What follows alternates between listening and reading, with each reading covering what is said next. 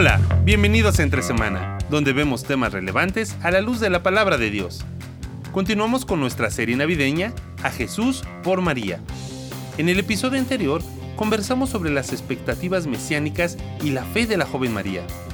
¿Qué más enseña la Biblia sobre ella? ¿Cómo siguió expresando su fe a medida que Jesús crecía? ¿Qué dice realmente la Biblia sobre los hermanos de Jesús? Acompañemos a Alex y a Marcelo en este interesante episodio sobre María, aquí entre semana. Entre semana ya faltan un par de días antes de 2022. Wow. Ya hoy siendo 30 de diciembre. Sería último episodio del año, ¿no? sí, ya estamos por, por acabar. Ah, y bueno, vamos a seguir Sí, eh, esto, esto, no para. Esto, no, no, no, esto va a continuar. Eh, pero estamos hablando acerca de Jesús uh -huh. por María. La semana pasada tuvimos una buena conversación hablando acerca de todo ese trasfondo, eh, los hipervínculos con el Antiguo Testamento y llegamos hasta el anuncio, ¿no? Cómo es que María eh, respondió ante la, el anuncio de que ella iba a tener un hijo de manera milagrosa. Sí, ¿no? Y hablábamos de, de esa jovencita piadosa, ¿no? Que le creyó a Dios, ¿no? Uh -huh. eh, y eh, bueno, vamos ahí al, al, anuncio, ¿te parece? Sí. Retomemos ahí en Lucas capítulo 1, porque cuando aparece el ángel Gabriel y le dice a, a, a María, verso 30, no tengas miedo, María, Dios te ha concedido su favor, quedarás encinta, darás a luz un hijo y le pondrás por nombre Jesús. Fíjate, dice, él será un gran hombre, lo llamarán Hijo del Altísimo, Dios el Señor le dará, y ahí ella pregunta, ¿no? ¿Cómo va a suceder esto? Le preguntó María al ángel, puesto que soy virgen. Bueno, ahí es donde se empiezan a, a distorsionar muchas historias, ¿no? Entonces dicen, bueno, fue concebida por el Espíritu Santo, ok. Si fue concebida por el Espíritu Santo, entonces eh, ella tendría que haber sido, y ahí es donde empiezan ciertas conclusiones que la Escritura no dice. Antes de ir ahí, quiero ver lo que la Escritura sí dice.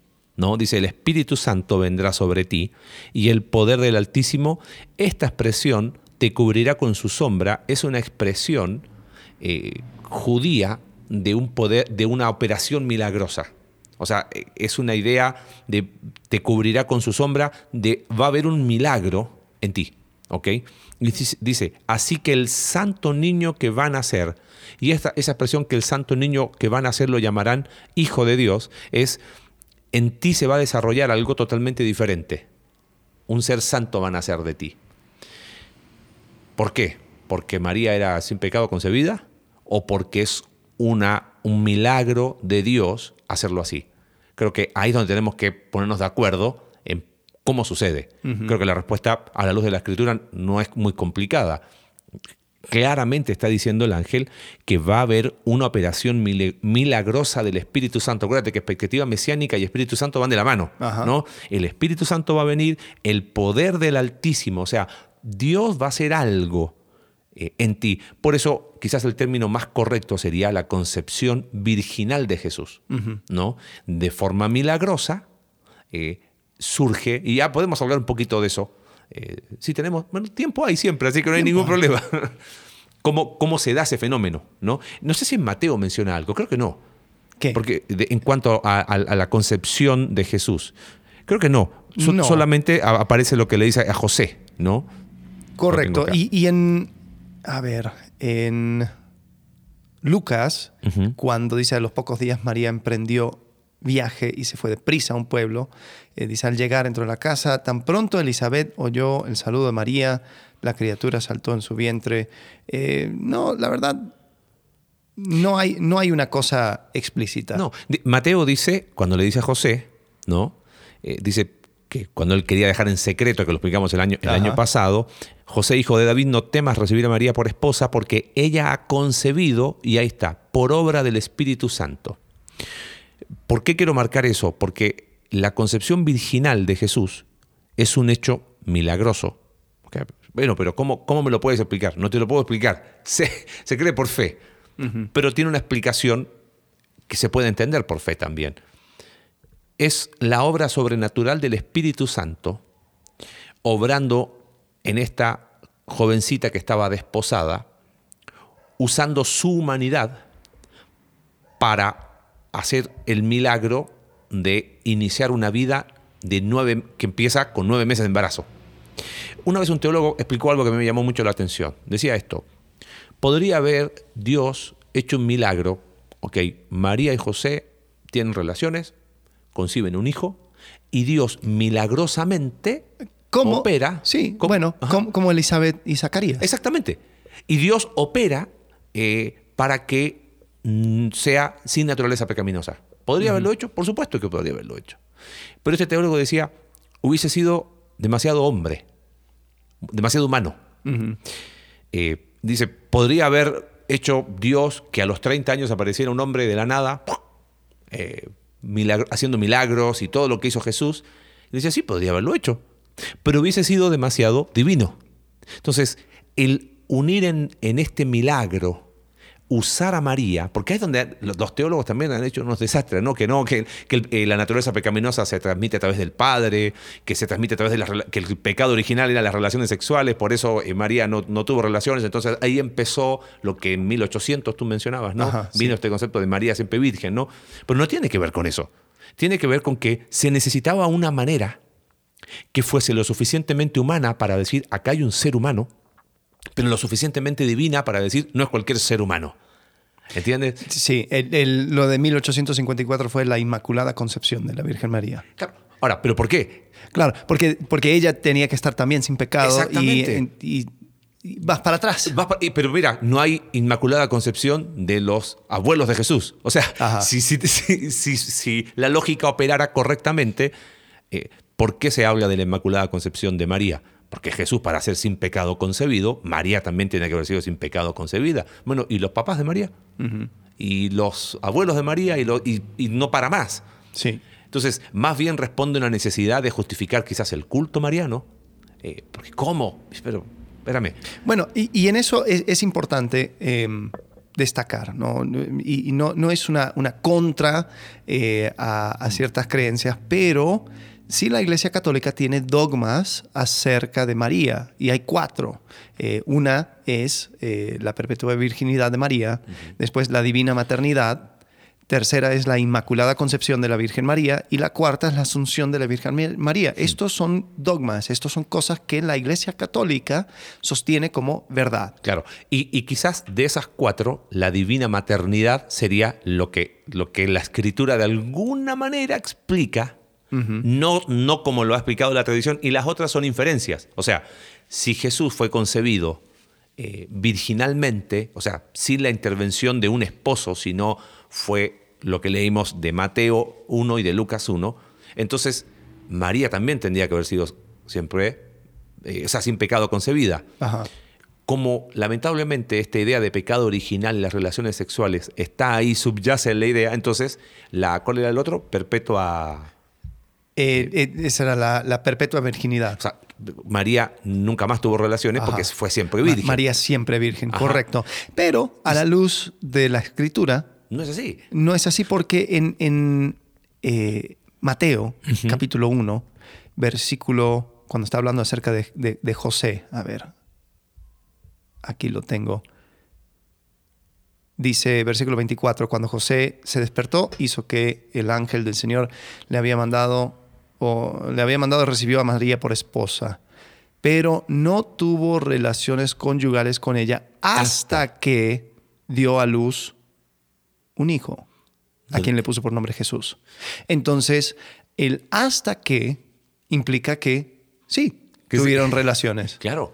Y el tratar de decir otra cosa sería estirar el texto a tal punto que lo vas forzando a decir algo que no dice. Bueno, y, y yo creo que lo dice porque Mateo relata hermanos de Jesús. Los evangelios relatan Ajá. hermanos de Jesús, ¿correcto? Está en, Marco, en Mateo capítulo 13, en Marcos capítulo Ajá. 3. Y, y los menciona por nombre. Eh, los, los fariseos estaban escandalizados por Jesús y dicen, oye, ¿y no es acaso este el hijo del carpintero? Esto es Mateo 13, 55. ¿No se llama su madre María?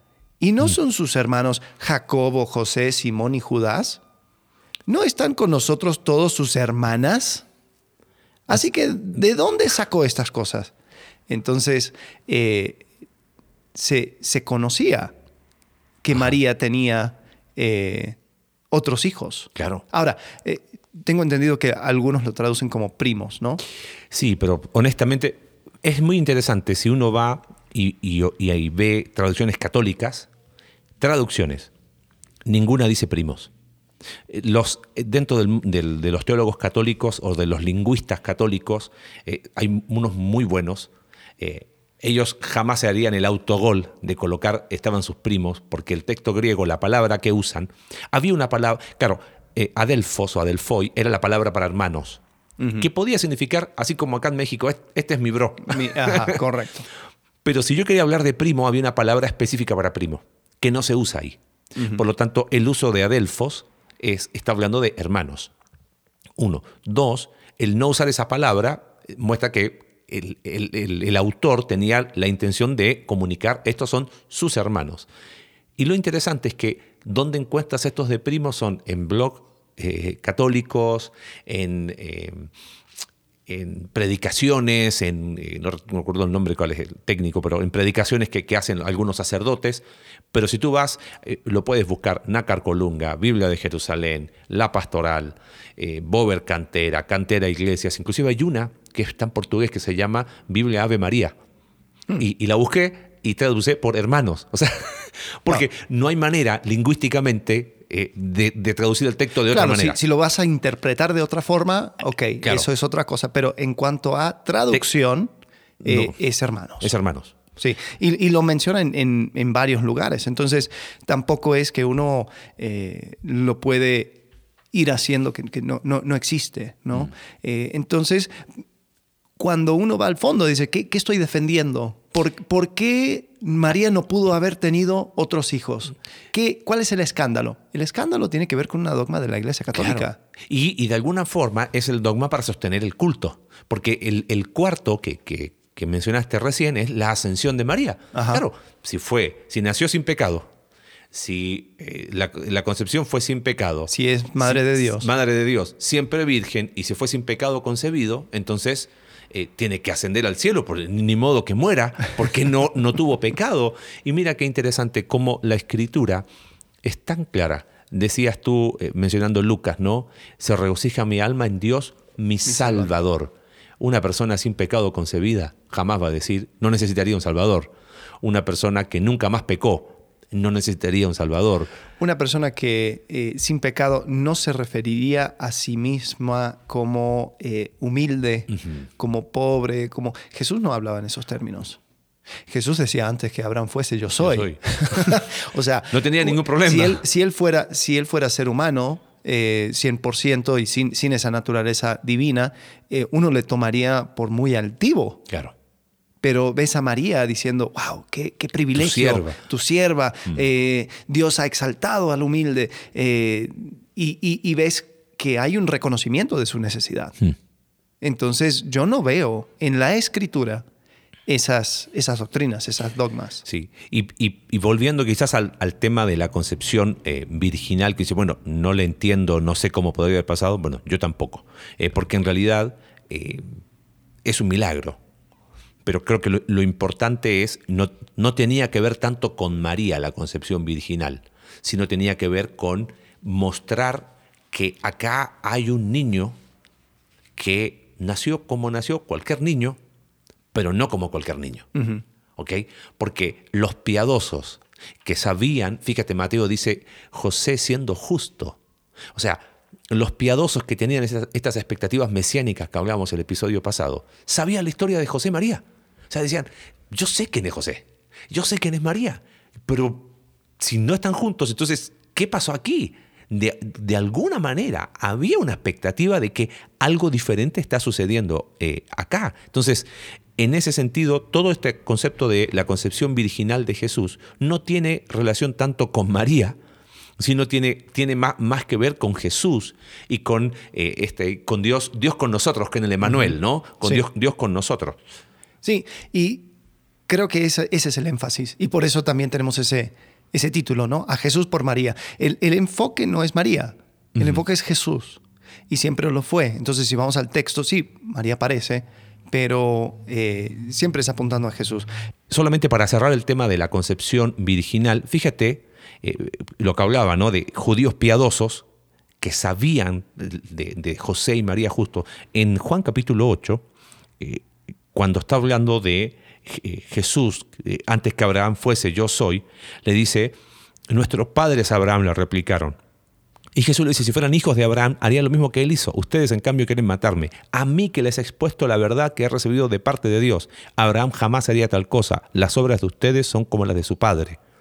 Y miren la respuesta que le dan eh, fariseos. Dice, nosotros no somos hijos nacidos de prostitución, de fornicación. Un padre tenemos eh, y es Dios mismo. ¿Por qué, lo, por, qué, por qué usaron eso? Muchos teólogos creen que eh, había la narrativa de que Jesús era hijo de fornicación, ¿no? Porque como, como, oye, estaban desposados, ¿viste? ¿Qué muestra eso? Que, que hubo un relato, o sea, fue real, pero los piadosos, los que creyeron en el mensaje, los que creyeron, eh, oye, me apareció un ángel y que vino Gabriel y José dice, yo a mí también y me dijo que no y todo eso ahí empezó el pueblo y, uno ve en el relato que claro que hubo gente que lo creyó, ¿no? Sí, e incluso algunos escritos rabínicos eh, eh, unos años después empezaron hasta a ponerle nombre a, este, al supuesto, supuesto padre de, Jesús, le llamaban Pantera. Entonces a Jesús le, decían Yeshua ben Pantera, o sea, hijo de Pantera. Decía que era un romano por ahí que, que se encontró con María y de ahí, entonces María se inventó todo ese cuento. Mm. Pero es interesante de que María...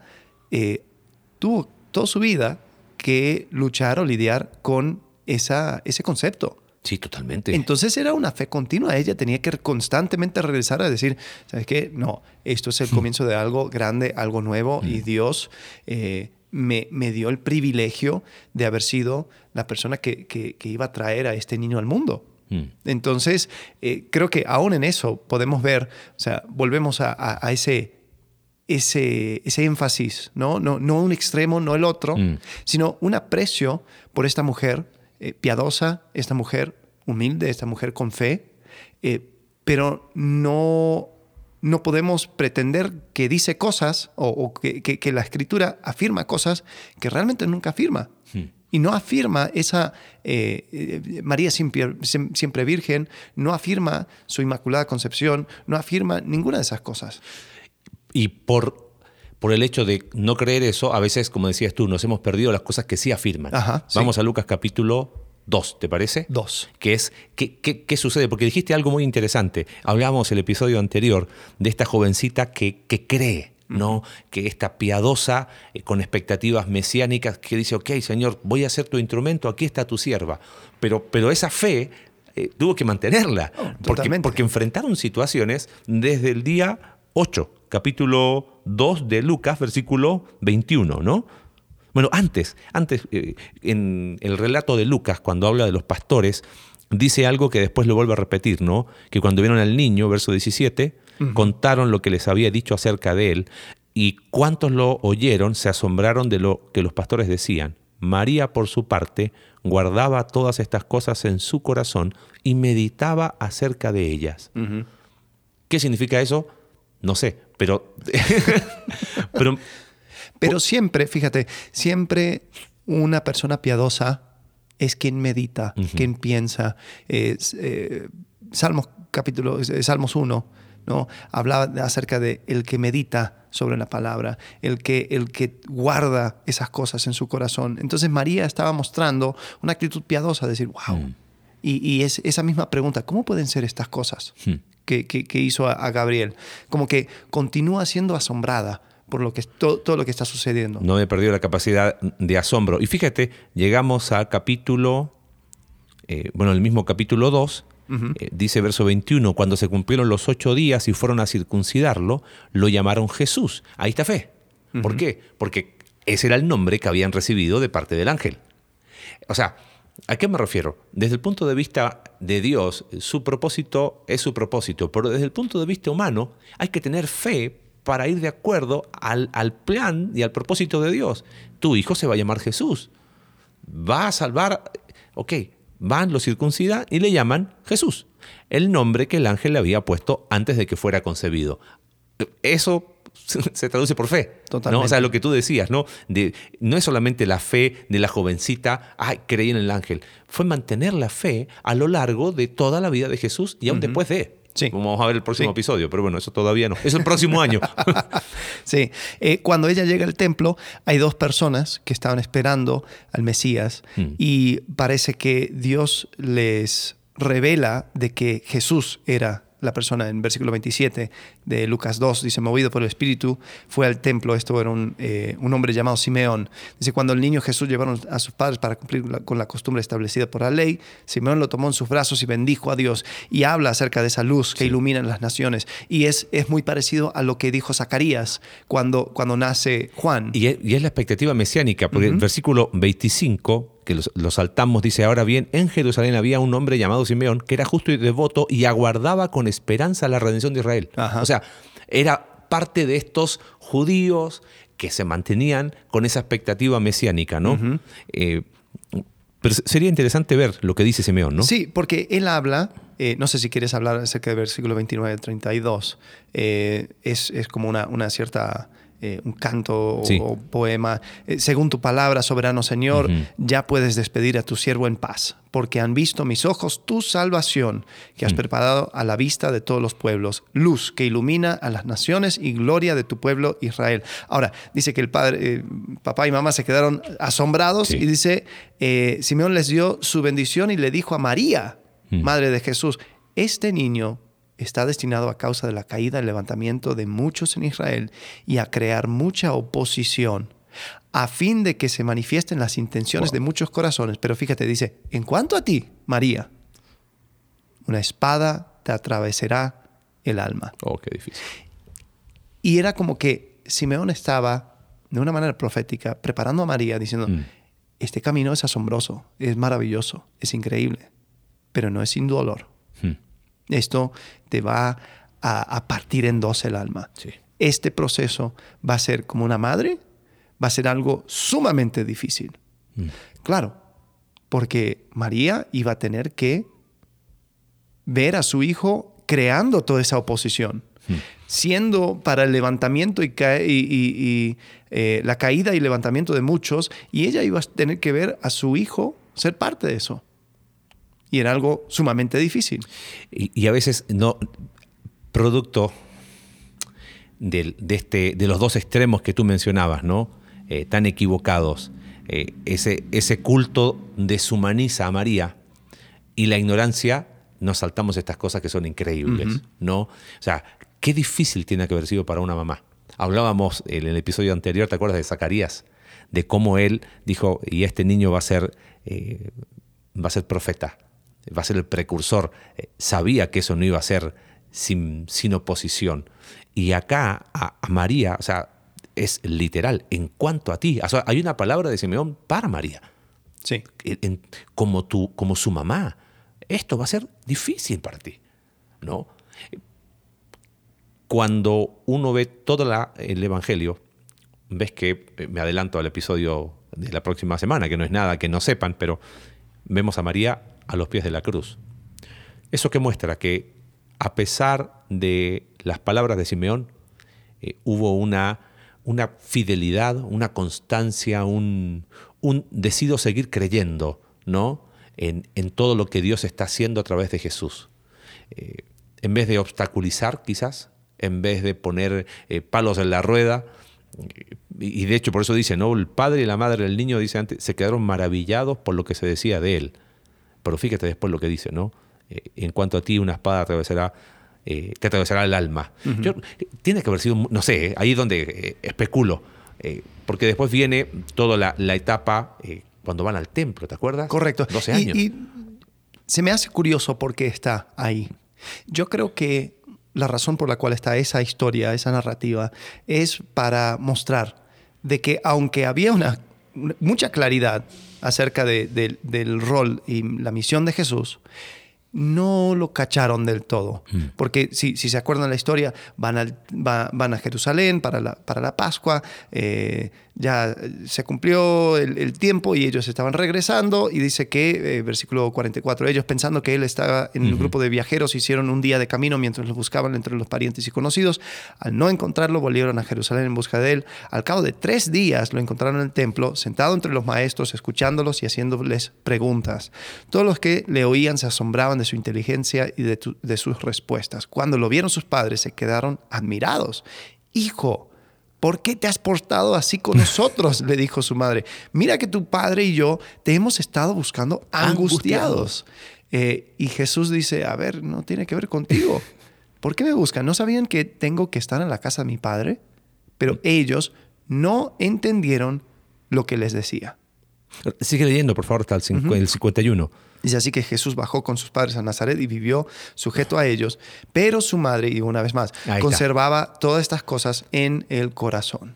Es interesante, hay un comentarista, eh, es un eh, Darrell Bock, explica en un comentario a Lucas, dice que probablemente Lucas, como viste que decíamos en el episodio anterior, trata de poner en orden las cosas para que tengan un- una explicación, que pone este evento en el mismo capítulo después del anuncio a María de parte de Simeón, como para decir, mira, para muestra un botón, ahí Ajá, empezó, sí. ¿viste? Ahora, eh, eh, si este es el inicio, imagínate lo que viene después, ¿no? Piensa, tres días buscando al hijo. O sea, una, una locura, ¿no? Y por eso dice, hemos estado buscando, tu padre y yo, eh, buscando, angustiados, ¿no? Ahí es donde yo creo que hay un, hay un valor en, en María muy, muy, muy grande que lo hemos pasado por alto, que tiene que ver con, con fue capaz, no sé, ahí es donde especulo, ¿no? Eh, aún de lidiar con las frustraciones propias de una madre, pero decidió confiar en Dios. ¿no? Sí, y perdón, volviendo a, a- a estas ideas dogmáticas, eh, una persona que es madre de Dios, Inmaculada Concepción, etcétera, etcétera, etcétera, va a entender. Pero aquí dice, ellos no entendieron. No. Ellos no entendieron lo que les decía. Hom- eh, hombre y mujer piadosa y, y- y- y todo bien, pero completamente humanos y totalmente eh, viviendo la- el, el- el momento y sujetos a el conocimiento que tenían en ese momento. No lo entendieron, pero creyeron. Sí. Y eso, eso lo humaniza y volvemos al mismo punto. Uno, con quitando todo prejuicio, si vamos al texto bíblico, María siempre nos va a llevar a Jesús. ¿no? Siempre nos va a hacer que Jesús brille. Claro, claro. Ahora, no habían, no era que, que- que había momentos sin dudas, así como, como ese, ese tiempo en el templo, eh, también habían otros momentos. Eh, habían momentos donde ellos van por Jesús. Y Jesús dice, a ver, a ver, a ver, ¿quién es mi madre y quiénes son mis hermanos? Son los que hacen la voluntad de mi Padre. Ese relato es increíble. Está en Marcos, Marcos en- capítulo 3. hay- hay varios. Hay varios, ¿no? Porque es paralelo de varios. Yo tengo acá abierto Marcos capítulo 3. Eh, que- quiero leerlo porque eh, dice, en eso llegaron la madre y los hermanos de Jesús. Claro, Jesús estaba haciendo milagros, estaba ahí en eso. Bueno, y a- llegaron. a- antes de eso, en Ajá. Marcos 3, igual, 20, dice, luego entraron en una casa y de nuevo se aglomeró tanta gente que ni siquiera podían comer él y sus discípulos. Dice, cuando se enteraron sus parientes, y posiblemente estaba María entre ellos, no lo dice el texto, Sí. Pero posiblemente, se enteraron sus parientes, salieron a hacerse cargo de él, porque decían, está fuera de sí. O es decir, Jesús está loco. Bueno, eh, hay un pasaje, te- no- lo, lo mencionaste creo, ¿no? De, de- de Mateo 13, donde dice, ni sus hermanos eh, creían en él. En Juan, Juan capítulo 8, Juan, eh, no, perdón, 7. En Juan capítulo 7. Juan capítulo 7, Jesús va a ir a, a- a la fiesta de los tabernáculos. Dice, faltaba poco tiempo para la fiesta de tabernáculos. Entonces los hermanos de Jesús le dijeron, deberías salir de aquí a Judea para que tus discípulos vean las obras que realizas, porque nadie de- que, que quiera darse a conocer actúa en secretos. Como que, como Claro. que se están burlando de él. Y Dale, ya que muchacho. haces estas cosas, deja que el mundo te conozca. Y hay un paréntesis, y el escritor Juan dice, lo cierto es que ni siquiera sus hermanos creían en él. Y Juan, testigo ocular, sabía de primera mano cómo, cómo habían sido los hechos, ¿no? Sí. Y posiblemente María, quizás sí guardó esas cosas en su corazón, pero eh, a lo mejor habían dudas. Por a lo mejor ese, ese dolor del corazón de ver a su hijo meterse deliberadamente en tanta polémica, tanto problema, quizás hizo, hizo que, que esa, esa instinto de madre eh, saltara y dijera, mira, le voy a proteger aún de él mismo porque está fuera de sí. Sí. Ese, ese pasaje está, está eh, uf, daría, daría para mucho, ¿no? Y él habla mismo, o sea, ¿qui- ¿quién es profeta en su tierra, no? Y por eso en ese, qué bueno que lo mencionaste de Marcos eh, capítulo 3, cuando habla que está, está fuera de sí y que lo querían como proteger. Y después dice, en esto llegaron la madre y los hermanos de Jesús. Se quedaron afuera y enviaron a alguien a llamarlo. Hey, traigan a Jesús. Y pues había mucha gente sentada alrededor de él. Mira, tu madre y tus hermanos están afuera y te buscan, le dijeron. ¿Quiénes son mi madre y mis hermanos? replicó Jesús. Luego echó una mirada a los que estaban sentados alrededor de él y añadió, aquí tienen a mi madre y a mis hermanos. Cualquiera que hace la voluntad de Dios es mi hermano, mi hermana y mi madre. Obviamente, él no está hablando ni en contra de su familia, sino está diciendo, hay un vínculo más fuerte que el vínculo de sangre. Y creo que aún en esto tenemos que hacer una aplicación, no, porque eso, no, pues, sangre y que, mi familia. Eh, y Jesús dice, no se dan cuenta que en este reino hay un vínculo más grande todavía. Hmm. Eh, en el reino al cual los estoy invitando, eh, somos una familia porque eh, vivimos de acuerdo a la voluntad de Dios. Y eso, esa, es, esa es mi verdadera familia, ¿no?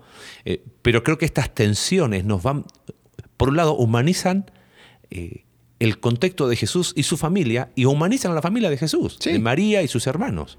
Es interesante, no lo mencionamos, pero eh, viste que se deja de mencionar José.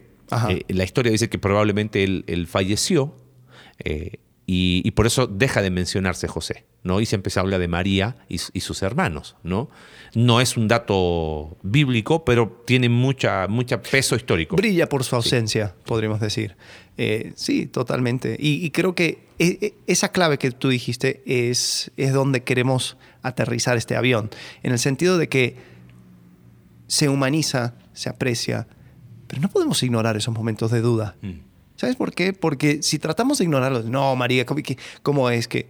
Mira, la Biblia no, no dice explícitamente que, su, que María dudó, pero sí dice explícitamente que sus hermanos no creían en él. Entonces, si había una dinámica familiar, casi casi como el de José eh, en el Antiguo Testamento, hmm. donde los hermanos eran como que, eh, ¿qué onda con este?